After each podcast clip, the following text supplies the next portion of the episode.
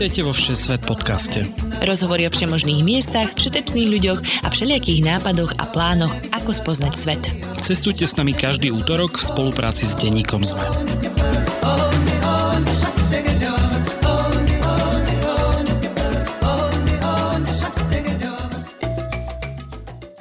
Ahojte cestovatelia a cestovateľky, moje meno je Lukáš Onderčanin a vy počúvate novú epizódu Všesvet podcastu. Dnes budeme putovať po stopách Žila Verna a vyberieme sa do 5. najväčšieho štátu na svete Brazílie. Brazília však nie je len Rio de Janeiro, vodopády Iguazu alebo São Paulo. Sú to aj husté dažďové pralesy, pôvodné kmene, anakondy, pirane a najmä masívna Amazonka. Zdenko Somorovský je expert na Brazíliu, nedávno o nej vydal knihu a dnes sa spolu vyberieme spoznávať práve túto časť tejto obrovskej krajiny. Budeme sa plaviť po prúde brazílskych riek z Portovelo až k Amazonke, cez mesta ako Manaus až po ostrovy v jej ústi do Atlantiku. Tak poďme na to.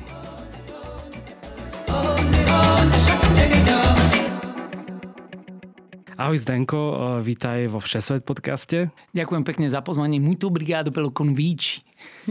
Ďakujem aj za príspevok po portugalčine. Jasné, jasné, ja som veľký milovník portugalského jazyka, tak e, aj v prebehu rozhovoru podľa mňa je fajn trošku pripomenúť e, tú brazilskú kultúru aj prostredníctvom jazyka. Aby som ťa teda predstavil, ty si turistický sprievodca, cestovateľ, fotograf, aj spisovateľ teraz najnovšie a novinár a podobne, všetko toto. A nedávno ti vyšla vlastne cestovateľská knižka Úžasná Brazília, ktorá je plná reportáží z ciest a fotografií. Ako dlho si pracoval na tejto knihe? No kniha vznikala postupne, približne možno 5 rokov. E, som tak sa snažil zbierať ten materiál, pretože ako cestovný sprievodca sprevádzam prebehu celého roka a hlavne tú zimu si nechávam takú voľnejšiu a práve cez tú zimu som sa snažil to písať. A až to nakoniec samozrejme vyšlo a, a proste snažil som sa tam čitateľom ukázať také tie menej známe miesta, či už tú Amazóniu, alebo v Rio de Janeiro som sa snažil opísať históriu z brazilského cisárstva, to málo kto vie, alebo keď som žil v Brazílii, tak som išiel na kávu plantáž si to tak pozrieť do štátu Minas Gerais. Takéto rôzne veci som sa snažil eh, opísať v knihe a ísť viac do hĺbky, nielen tak plávať po povrchu a to vyžaduje čas, lebo mňa keď nejaká téma zaujala, ako napríklad zaujíma otroctvo a tej téme sa dosť venujem v knihe, tak zrazu som potreboval na to prečítať jednu knihu, ďalšiu knihu, aby som mal nejaké také nejaké historické súvislosti v rukách a potom mohol vlastne tú knihu obohatiť o tie informácie. Že články už boli málo na takéto témy veľké. Hej, to už, to už bol málo, lebo to, keď sa človek trošku ponoril viac do tej e, kultúry a do tej histórie, tak vlastne napríklad pri tom otroctve zistil, že, že takmer na každom rohu som náďabil na to, či už keď som bol na tej plantáži, alebo keď som nejaké krásne historické koloniálne mesta objavoval, tak zase tam to bolo. Takže vznikala približne 5 rokov a som veľmi rád, že v priebehu covidu, teda som aspoň takto využil ten čas, e, keď sa nedal veľmi cestovať, tak som sa uh, naozaj s takou veľkou energiou vrhol do toho a konečne to dopísal. To je plodné obdobie, tiež som vlastne vďaka možno pandémii teda dokončil knižku. Takže... Áno, veľmi dobrú. Prečítal som si ju. A ty si tam vlastne spomínal napríklad aj jedno mesto, ktoré ti pripomínal Banskú šťavnicu. Povedz niečo o ňom. No to je mestečko Ouro Prieto, v preklade znamená e, čierne zlato a presne v rámci takej tej histórie a vôbec takého toho pocitu z mesta mi pripomenulo Banskú šťavnicu, pretože tiež je tak v kopcoch vybudované v takej doline, tak ako Banská šťavnica a rovnako je spojené s tou banskou činnosťou. A také zaujímavé veci tam boli, že kým u nás už v Banskej šťavnici sa dynamitom vlastne ťažila tá, myslím, že streborná ruda tam, tak v Europre toto bolo proste ešte iba len nejakými kladivami a, a proste tam našli zlata tak veľa, že si stačilo kopnúť do zeme a, a proste zlatá ruda vyskočila odtiaľ. Takže úplne také rôzne podobnosti som tam nachádzal pri tom, ale to mesto je úžasné, naozaj každému odporúčam ísť si pozrieť toto mesto, pretože Brazília je obrovská a tá jeho obrovská veľkosť skresluje. Tá, proste tá geografia skresluje ten, ten imič tej krajiny a nemyslím si ani, že kebyže sa ťa opýtam, čo je prvé, čo ťa napadne ako Brazília, keď sa povie slovo Brazília? Napadne asi to Rio, lebo to je také najviac, ale to presne je to možno, čo iba ľudia si o toho zoberú, že aj keď cestujú do Brazílie, tak asi 90% by som povedal, že pôjde zrejme do Ria, možno ešte niekde tie vodopady pozrieť eh, na hranice, ale že práve mnohí vynechávajú ten zvyšok, ktorý je obrovitánsky, že, že to je veľké ako Európa skoro celé. No neviem, či nie aj väčšie. Hej, tak to je piata najväčšia mm. krajina na svete a práve to, že keď sa bavíme o tom, tak to Európe to nikoho by nenapadlo ani Milan nie je vôbec známe to mesto a pritom je to koloniálny klenot. Toto je proste tak nádherné mesto, hovorí sa jedno z najkrajších koloniálnych miest v celej Južnej Amerike. No a ja som to fotil a, a prechádzal sa tam a objavoval tie podobnosti tej našej histórie s Banskou Šťavnicou a vôbec so Slovenskom ako takým, lebo tá banská história je u nás taká silná. Mm, a dá sa Brazília nejako charakterizovať? Keď, keďže je to taká veľká mm, krajina, tak asi ťažko možno nájsť úplne jedno, ale niečo, čo ju spája, takú ako celú ako krajinu? By som povedal, že charakterizovať by sa dal možno cez tie kultúrne symboly alebo cez to, čo vyžaruje tá krajina. Tie by mohli byť tie dobré e, kultúrne symboly. To znamená cez tú sambu, cez tú bosanovu, čo poznáme, cez ten karneval, cez tú, tú, tú energiu, ktorá tá krajina má a vyžaruje do sveta.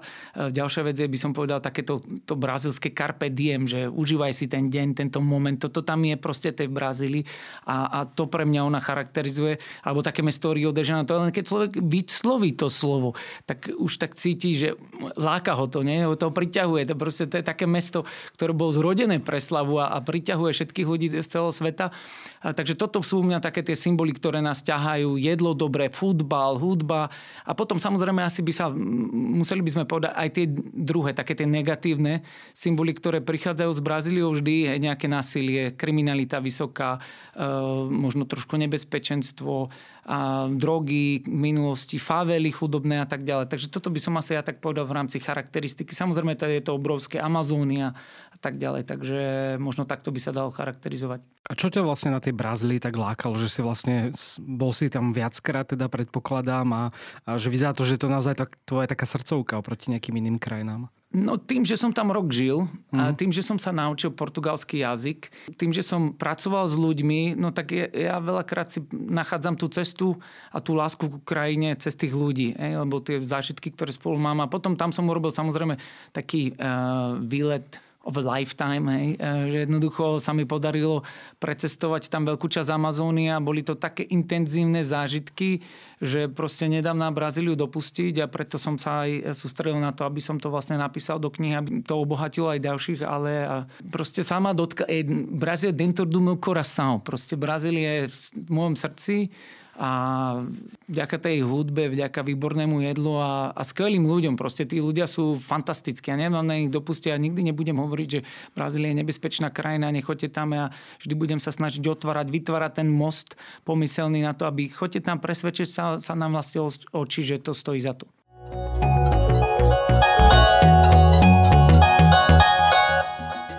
Toto je poďakovanie pre vás, našich Patreonov. Ďakujeme každému jednému a jednej z vás, ktorí nás podporujete, obzvlášť našim ambasádorom Radovanovi, Ivanovi, Michalovi z Jankou a Braňovi.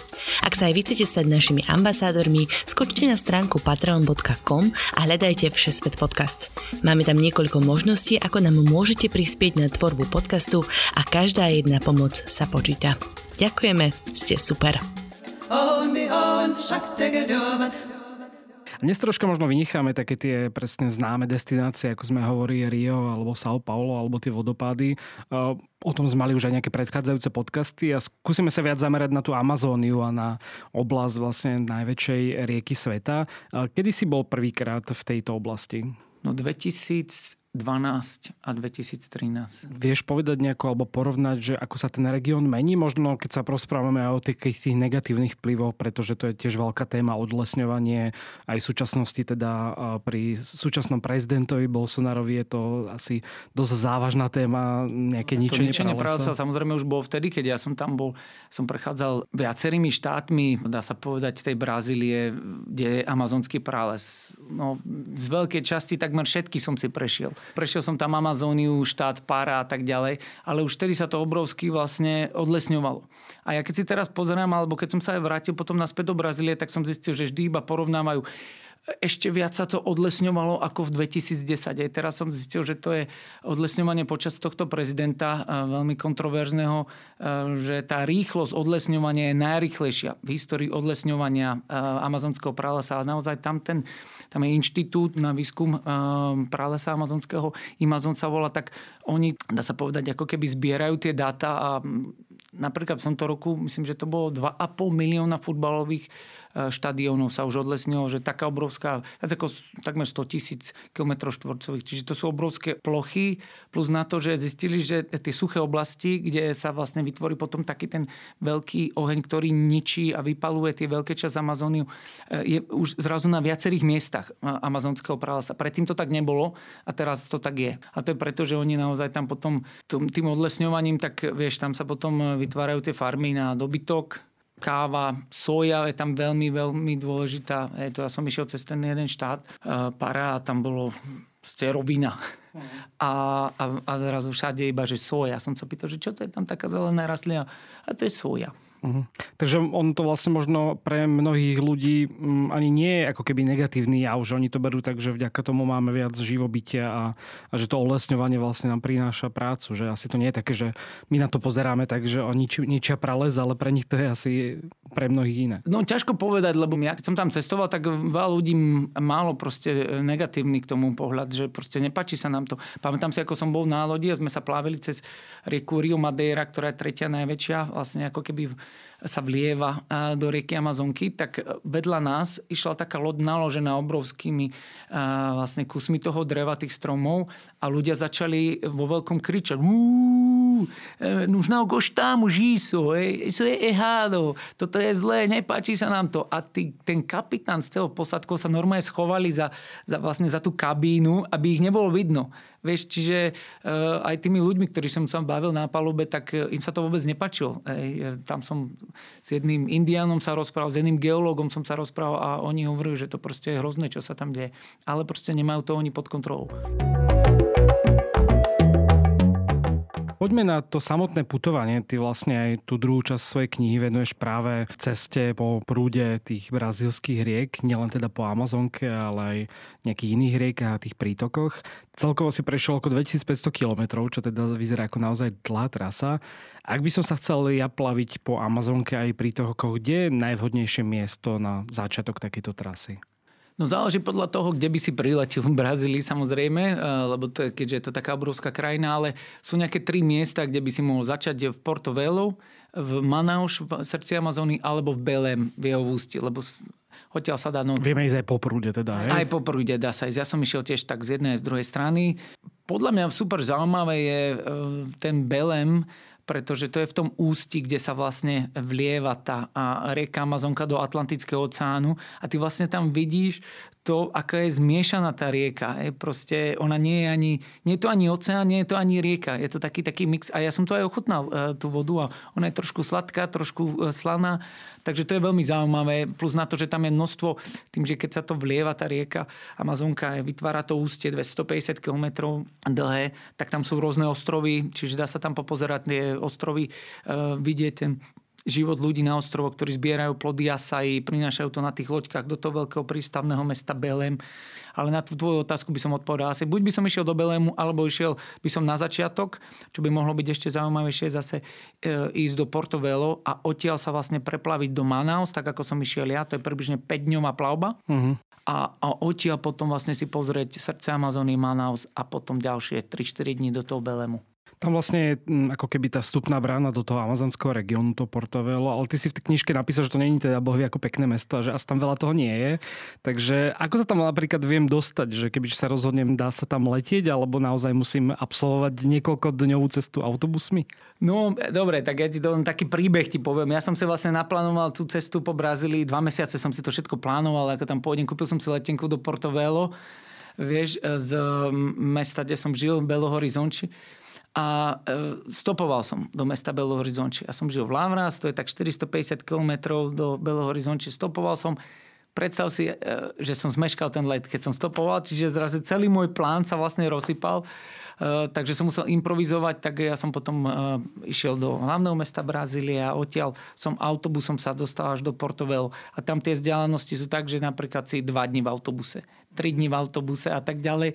Čiže vlastne by som ti odporučil ísť do hlavného mesta, aj Brazília, eh, toho federálneho a odtiaľ sú už lety, dá sa povedať, v rôznych častiach. Ale je tam letisko teda aj v tomto meste. Je, je, je. Dá sa tam pekne letisko, vlastne dá sa tam priletieť na letisko a môžeš si to pozrieť. Nie je to bolo aké teda mesto pekné, mne pripadalo, pripadalo mestami ako taká India trošku, vieš, že že proste ani asfaltové cesty miestami neboli aj také tie dirty road, s červenou tou pôdou už dá sa povedať nejakou nevhodnou na pestovanie a vlastne tam sa jednalo hlavne o to, o to dostať sa tej lodi, to tiež bolo také zaujímavé, lebo mm-hmm. Vieš, tam nemáš nejaké že hodiny, kedy sa to odchádza, musíš si ísť a pýtať sa, hey, bom dia, gente, por favor, onde je um barco para Manaus?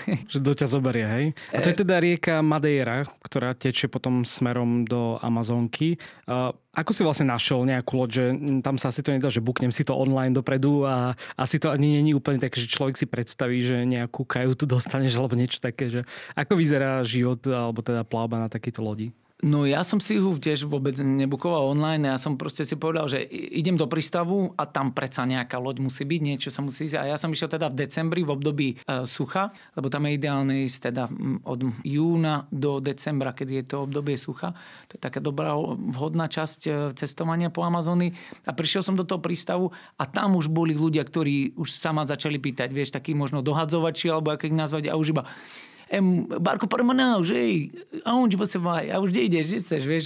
Také uh, my friend, hey. alternatíva, alternatíva indické my friend, my friend. Áno, asi tak, no a, a ja som proste hovoril, že Manaus, Manaus, tak, a tam boli štyri lode a tak som ušiel do jednej, nič, do druhej, do tretej, ja som prišiel do štvrtej a, a tam proste bola taká, to bol celkom zážitok, len ti poviem, že pošiel som dovnútra na tú palubu a tam sedela taká pani, povedzme takých väčších rozmerov a na stole mala všade peniaze.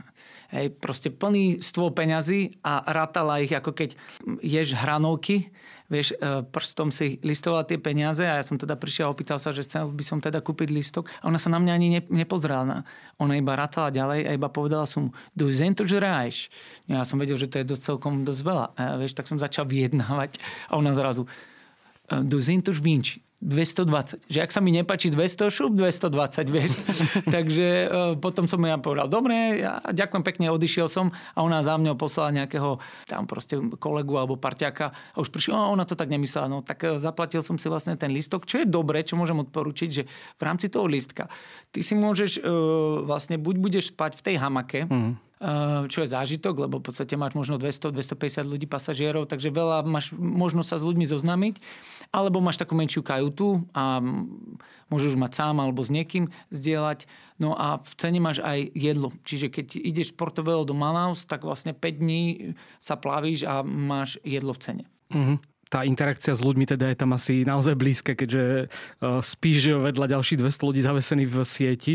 Tak ako to vyzeralo, keď ste sa vlastne už vybrali z toho prístavu a teda po rieke? Že stále je človek na lodi, alebo sú tam nejaké pauzy, že si vieš, vieš vybehnúť uh, na breh, niečo preskúmať a podobne? No, tak je to tak, že naozaj vedľa seba ten intimný priestor neexistuje, že proste ja som bol dole a nado mňou mal ďalší sieť, vedľa mňa ďalší, čiže takých 20-30 cm od teba sú všetci. Doteraz si pamätám taký jeden chlapisko prišiel obrovský, také tetovanie, vieš, na sebe, ho a hlava, ja hovorím, fúha, to bude zaujímavé. A zrazu začal sa hrabať v rúbsako, vytiahol si šarkana, vybehol hore na palubu si.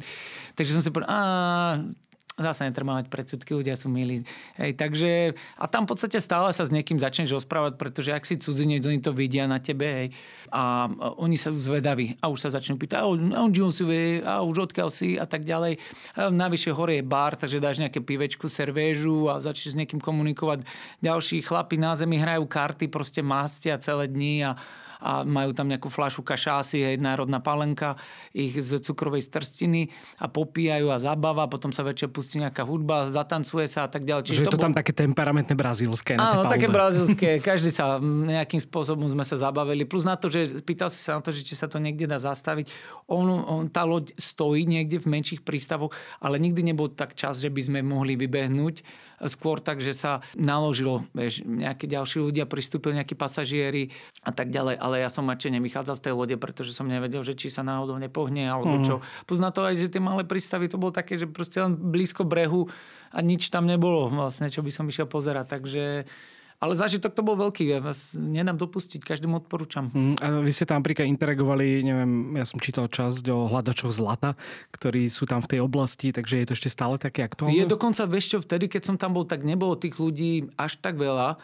Uh, to si treba predstaviť, také menšie loďky, ktoré sa plavia po tej rieke Madeira ktorá sa vlieva do rieky Amazonky a vtedy som ich videl možno 50-60 a mne vysvetloval ten geológ, lebo ja sám som nevedel, ja som si myslel, že sú to nejaké loďky, že, že to vnútri majú hydraulické pumpy, ktoré vlastne s nimi vyťahujú piesok, mm-hmm. štr, kamene a aj kúsky zlata, že sú to tí, tí hľadači zlata a samozrejme ortuť používajú, tým pádom znečistujú to prostredie a teraz som si čítal najnovšie, že ich je už okolo 200 až 300 proste. Zase sa tam tá zlatá horúčka rozhorela.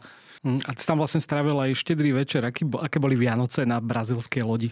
No, to práve preto si myslím, že to mám také, také unikátne, že byť na rieke aj Amazonke, stráviť tam Vianoce, štedrý deň.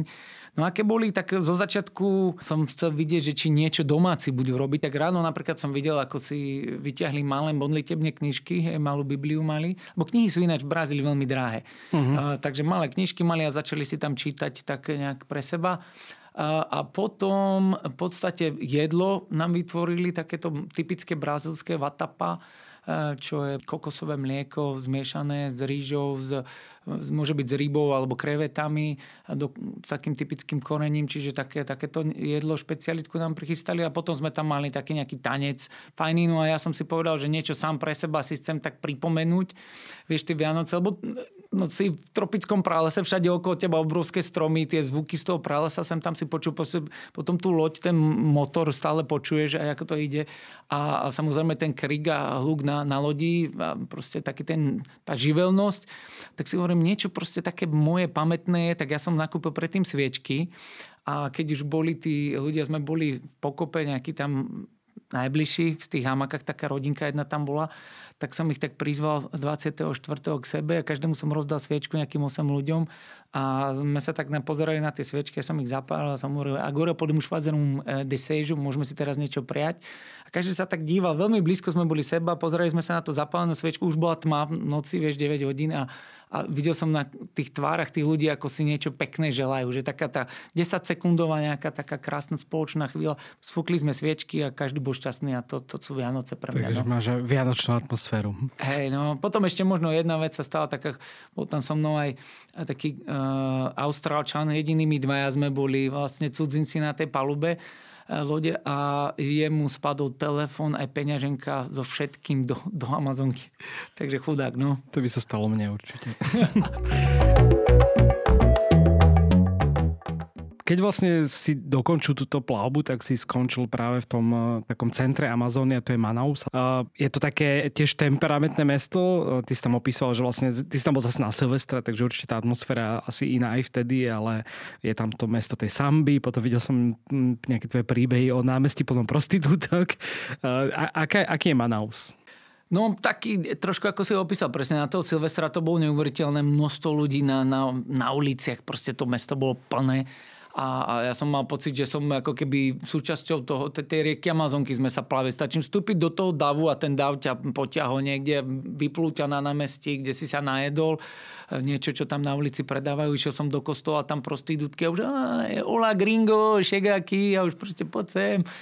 Tak ja, dobre, obrigádo, hej, díky. No išiel som do kostola, tak som sa tam pýtal jedného, že á, prostitutky nerieši, máme iné problémy, tu kniaza ani nezaujímalo.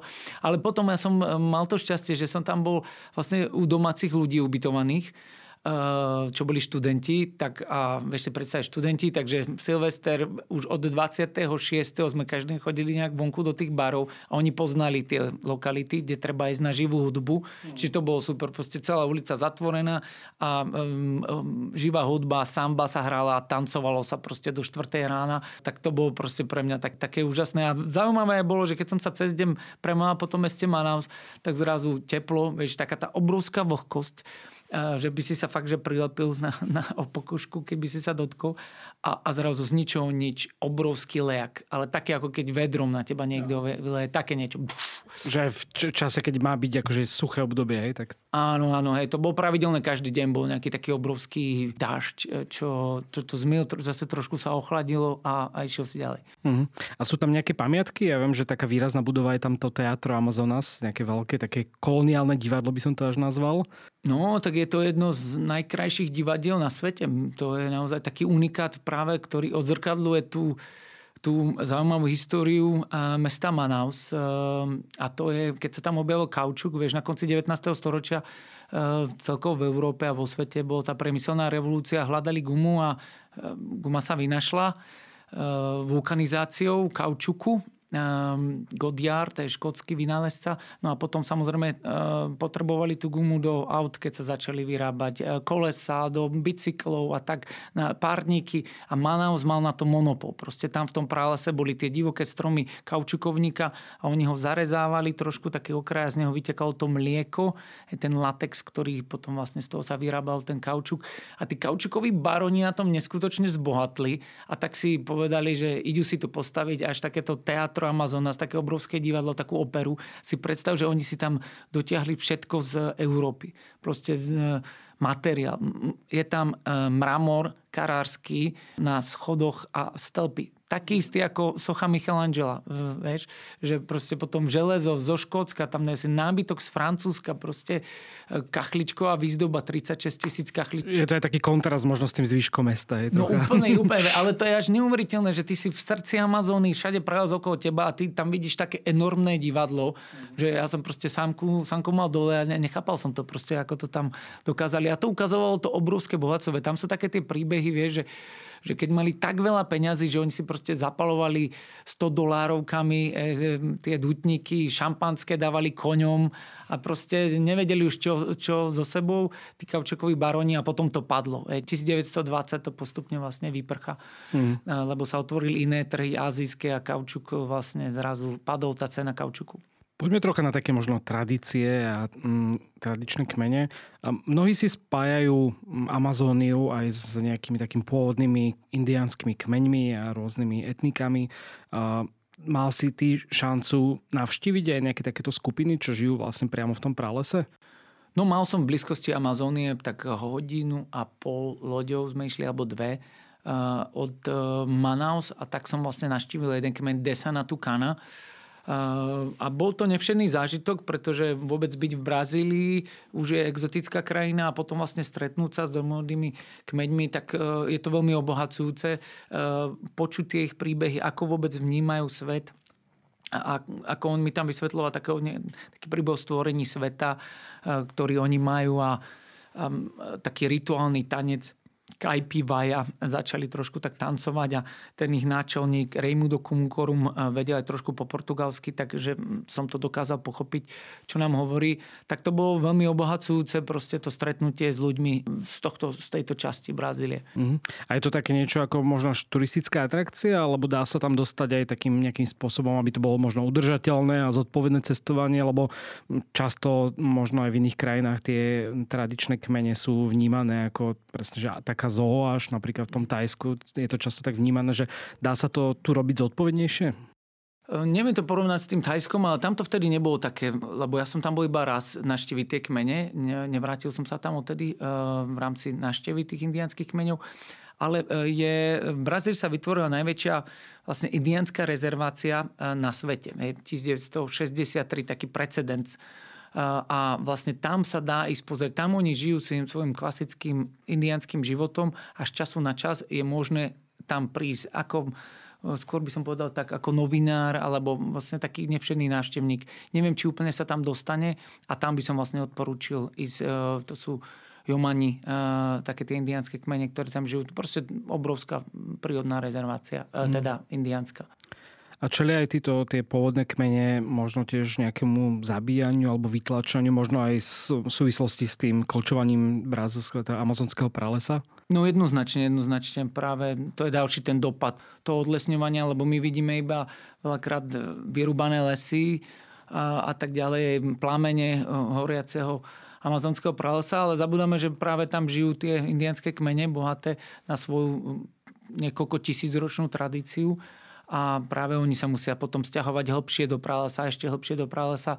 No a no obávam sa veľmi o to, lebo ono to malo tendenciu, tie indianské kmene samozrejme e, tým, že sa tam zo začiatku donesli tie európske choroby, tak vo veľkom oni zomierali jednak, že sa zotročovali a tak ďalej, ale potom prišla v tom 20. storočí konečne tendencia rastu aj populácie, tam mali niekoľko, pol milióna približne začal to raz, ale zase teraz pri tom Bolsonárovi zase to klesa, pretože samozrejme tí drevorubači a tak ďalej sa dostávajú do stretu s tými indiánmi a veľakrát to skončí zle smrťou, zničením celok nejakého kmeňa, čo my ani nevieme. Ani sa to tu nemusí k nám dostať, ale ja sem tam si pozerám tie správy z Brazílie, lebo tam mám veľa priateľov, čo, čo vidím, že čo oni zdieľajú alebo tak.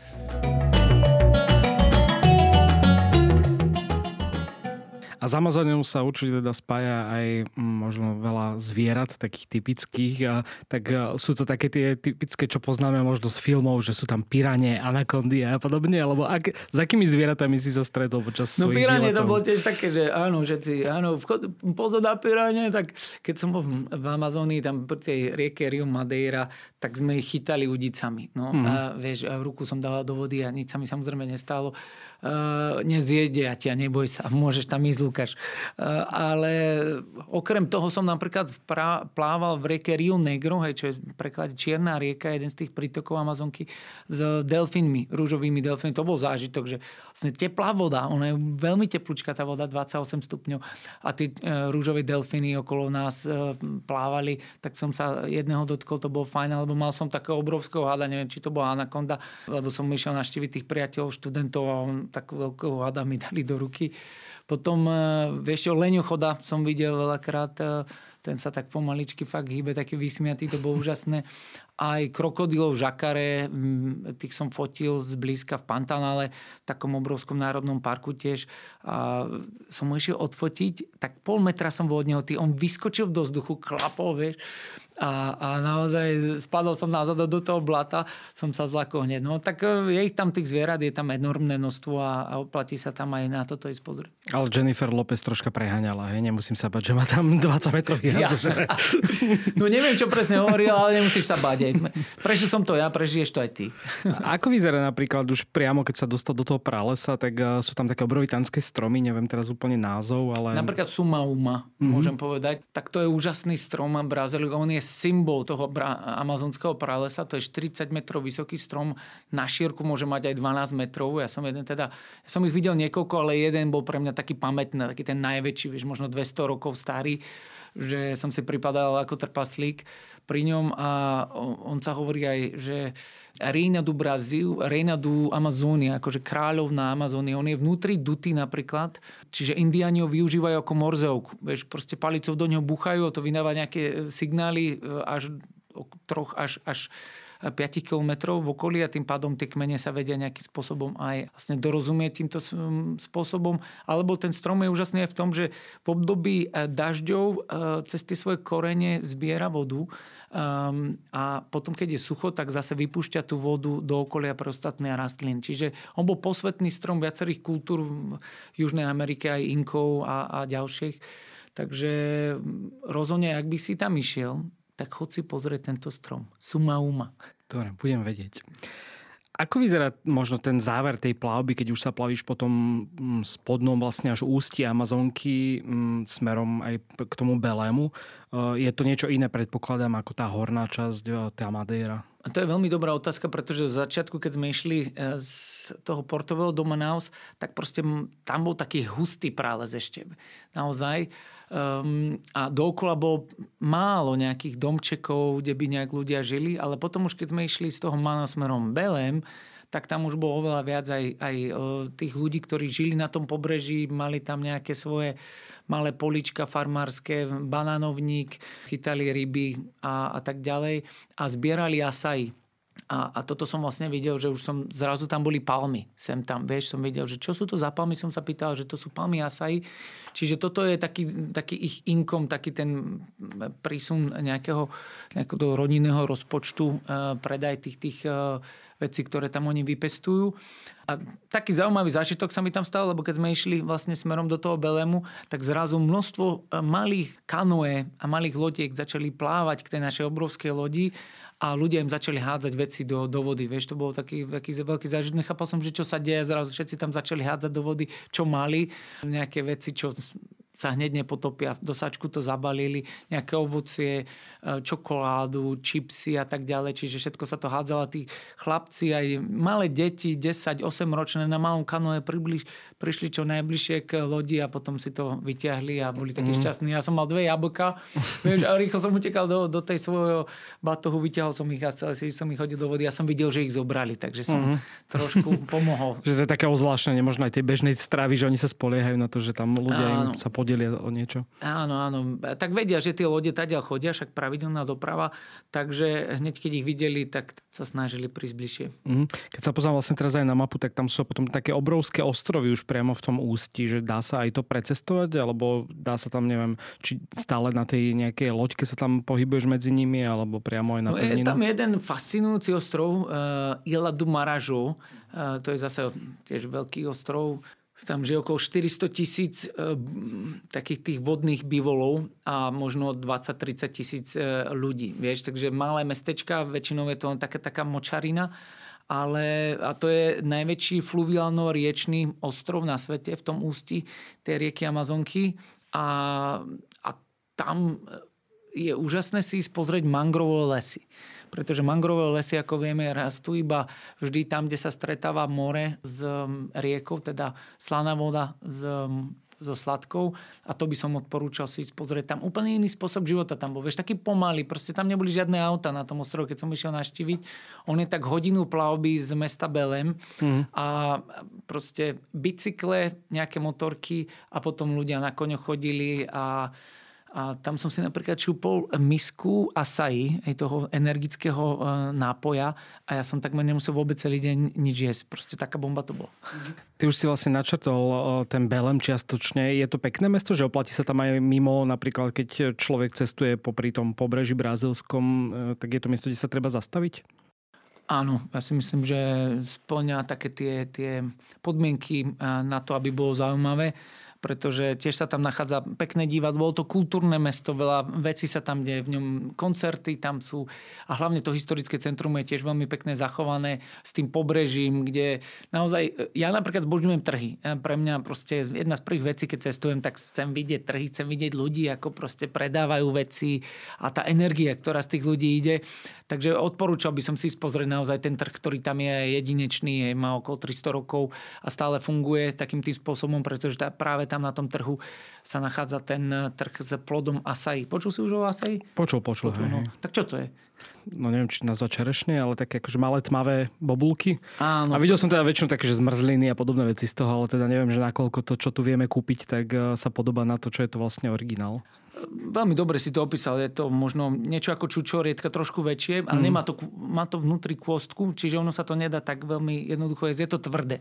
Oni to musia vlastne takým linčekom rozumieť. Ako kávové, možno čerešne. No áno, áno. A, a oni to rozomelú, urobia z toho takú kašu, dajú do toho cukor a potom takú faráfu. Tak, a zješ to a je to na, naozaj taká energická bomba. Má to veľmi veľa aminokyselín a je to veľmi zdravé. Čiže toto sa tam nachádza, to je vlastne jediný trh v Brazílii, kde sa vlastne, kde to prebieha od 4. rána do 7. Musíš tam ísť takto skoro. A vlastne oni, tí ľudia z toho, vieš, z toho ústia rieky Amazonky na malých loďkách tam prichádzajú a na takých veľkých košoch 20 kilových to donesú na hlavách, to tam vyložia a začnú handlovať sa už o cenu. No a ty si toho súčasťou, keď prechádzaš, tak je to, pre mňa to bolo také fascinujúce byť súčasťou tak starej tradície, lebo odtiaľ, aké ceny oni dohodnú, tak potom vlastne to exportujú do celej časti Brazílie. Vieš? Uh-huh. Čiže toto by som určite odporúčal. A tam je kopec ďalších e, exotických plodín. môžeme pri, už tak prirodzene prejsť e, na otázku jedla brazilského. Teda nie len takýchto nápojov a, a plodín, ale vlastne počas tej svojej cesty si spomínal jedla ako je vatapa alebo takaka. Takže čo sú to, alebo možno keď tak vo všeobecnosti, čo pre teba znamená tá brazilská kuchyňa, možno aké máš také obľúbené pokrmy? kuzyňa Brazileira. No, je výborná, e, pretože samozrejme reflektuje tú dlhodobú históriu, ktorá tam je, 500 ročná a záleží do akého regiónu ideš. Hej, tam, kde som ja žil v Minas Gerais rok, tak tam bolo veľmi známa kuchyňa e, meso, proste, lebo mlieko, meso, syry sa tam aj hovorí, že najlepšie syry. Urobili taký chlebík pauji kýžu. To by som ti odporúčal rozhodne si predstav taký malinký chlebiček, takú ako keby guličku e, čerstvo upečenú v rúre e, syrom naplneným a úplne sa ti rozliepa v ústach postupne. Mňam to je výborná vec, pauji kýžu. Potom samozrejme absolútne tradičná vec je rýža a fazula. Mm. Ahos in feijão, e, to proste musí byť. E, z tomu nejaký bife, vieš, nejaký steak z, e, z kravy, alebo tak, hovedzinka, to je proste úplná klasika. Ale potom zase tie exotické veci sú tam na tom severe, kde som hovoril. Takaka, to je vlastne taká omáčka z tukupy, no proste to je z manžoky, vieš, nasekaná manžoka, to je taká hľuzovitá rastlina ako zemiak, to vyzerá, oni to mm-hmm. nasekajú, ono je to trošku, to je jedovaté zo začiatku, preto to 5 dní musí tak odstáť a a oni to vyčistia a potom sa to podáva ako omáčka, to sa dáva do množstva jedál, čiže takú polievku urobia z toho takaka, to je indianská polievka, s krevetami, veľmi štiplavá, z čili, dokonca s takou rastlinkou e, žambu sa volá. A to ti bolo zvláštne, ja som to zjedol, dal som si to do úst a úplne mi to paralizovalo jazyk. Ja som nedokázal ani rozprávať ďalej, takže to nie je nič pre mňa, ja veľmi nemám rád štiplavé jedlo. Takže... Ej, ale môžeš, mňa tam zobrať potom kamarát do baru a nejaký tam Brazílčan vymyslel, že dal to do tej národnej palenky kašasy, to žambu, e, tú zelenú rastlinku a to, si, to by si si mohol dať. Vieš, to máš ako frťana a... Neutralizuješ to. Neutralizu, ale ne, nevieš rozprávať tiež chvíľku. Mm. A oni používajú potom aj tie ovocia nejako v tých hlavných jedlách? Predpokladám, že tam je naozaj veľa ovocia, ako si spomínal no, v tom jasne, rôzne druhy avokáda. Napríklad to Belém, keď už si ho predchod spomenul, tak to mesto sa volá aj Sidač di Manga. Mesto Manga. To proste máš veľkú takú alej a same stromy mangovníky a ja som kráčal po ulici a tie manga padali na zem, na auta. Mm-hmm. Som iba zdvihol zo zeme, to mango začal jesť a úplne taká nektár mi tiekol dole bradov a vrem si takto to má vyzerať. Keď stromy povie, že mango je zrelé, tak vtedy si ho mám dať.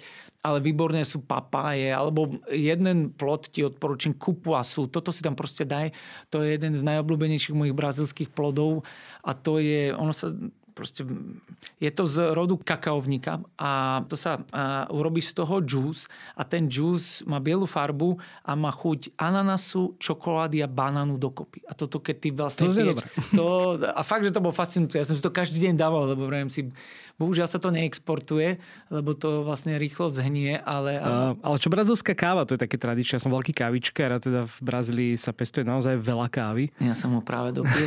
No, e, Áno, no tak brazilská káva je fenomén. Podľa mňa, vieš, Brazílčania už od roku 1850 sú najväčší exportéry kávy na svete. Proste aj vďaka tomu otroctvu, pretože aj tak máš tam tie štáty Minas Gerais, Rio de Janeiro, São Paulo, ktoré sú vlastne tým motorom tej ekonomiky a zároveň tam sú najväčšie tie kávové plantáže.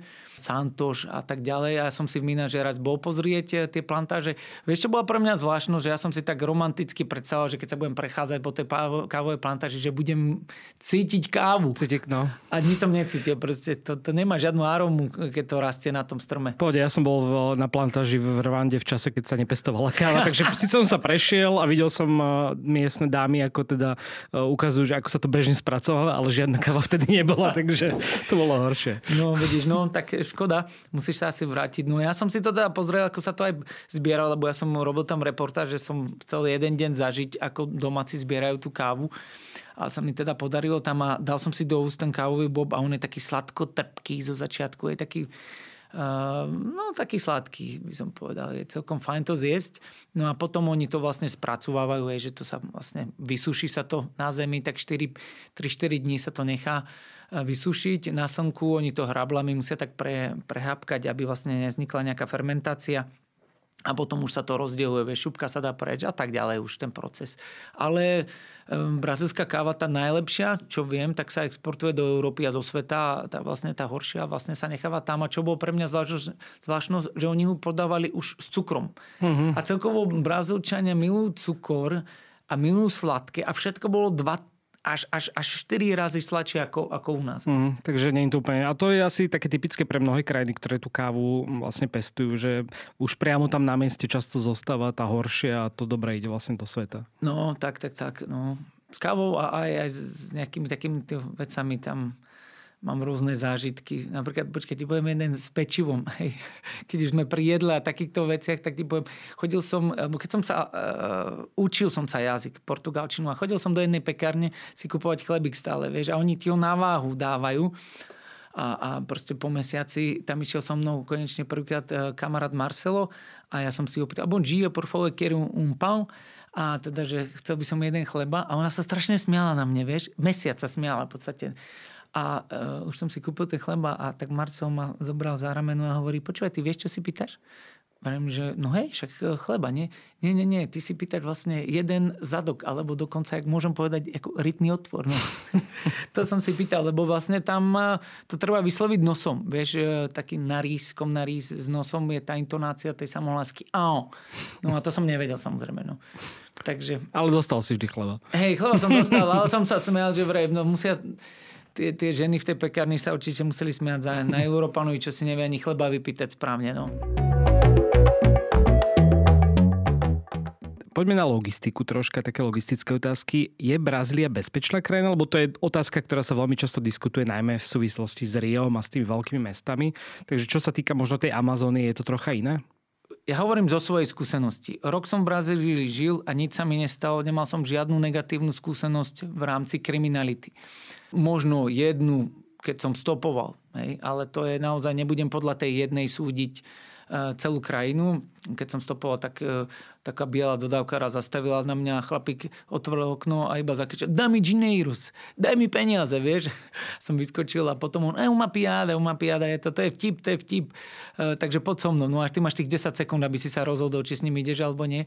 Ale na základe tohoto nemôžem samozrejme súdiť. Celkovo jasné, veľké mesta ako Rio de Janeiro, treba byť opatrnejší, proste to je klasická metropola, kde žije pomaly 6 miliónov ľudí, plus na to, že sú tam tie fávely chudobnejšie, majú aj povedzme trošku to tá kriminalita je súčasťou toho mesta, aj tej identity, pretože e, tam je v tých favel 760 v celom meste, takže jasné, v takom meste by som bol opatrnejší, ale v Amazónii to bolo úplne bezpečné, ja som k ničomu sa tam nedostal, e, veľmi ľahko som sa vedel, neviem, či tak povedať, akože dostať do tej, vieš, infiltrovať do tej spoločnosti, lebo už som rozprával tým jazykom a už tie obrazy, ktoré vidíš. Vieš, aké to iný je pocit, keď vôjdeš prvý raz do nejakého mesta. Tak si ešte mm-hmm. taký ostražitý, pozeráš sa čo, kde, ako.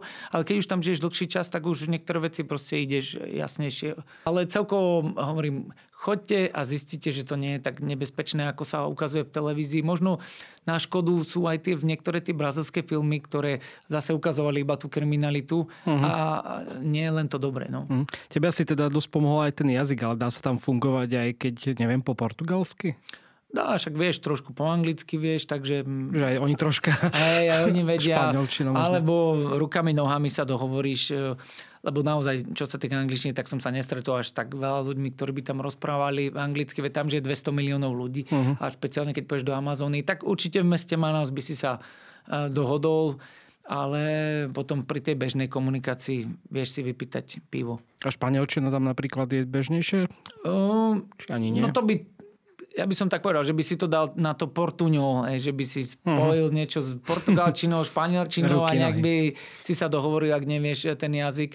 Ale určite netreba to brať ako bariéru, že, kvôli, že tam nepôjdem, lebo neviem jazyk. Uh-huh.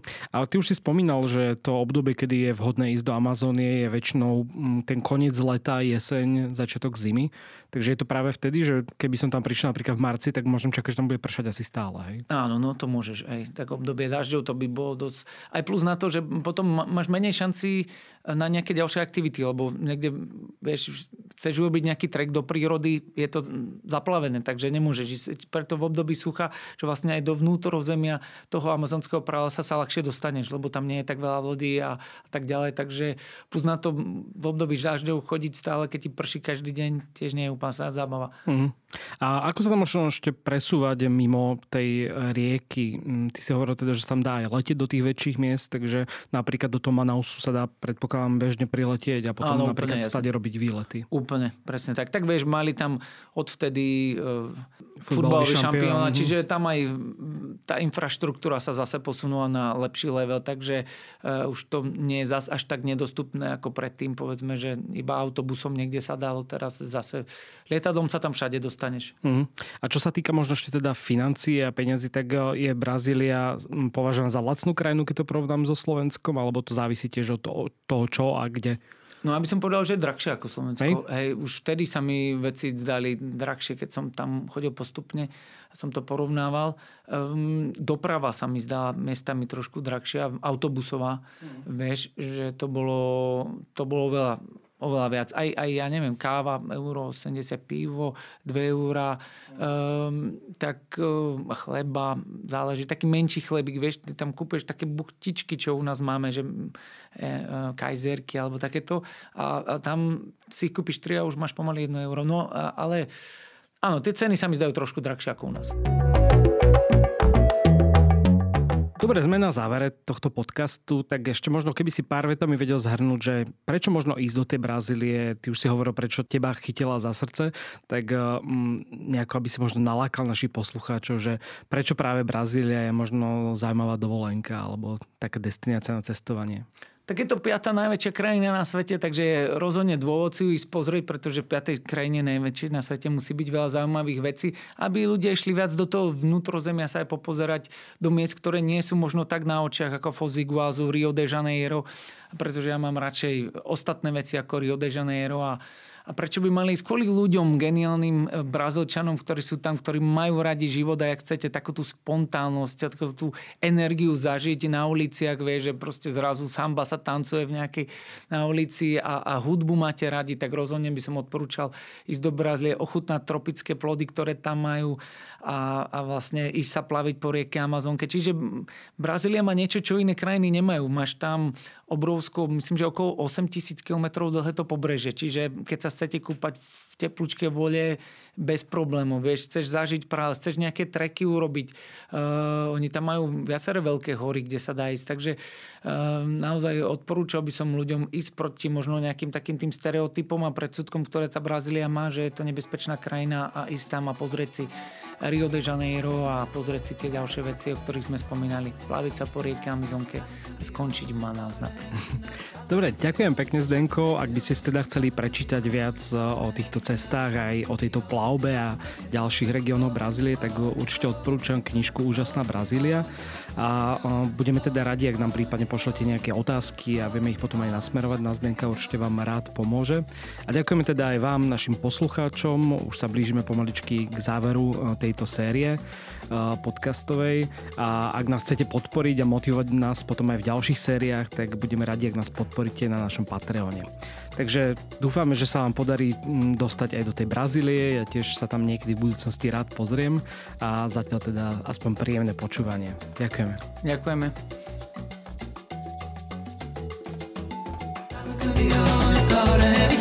A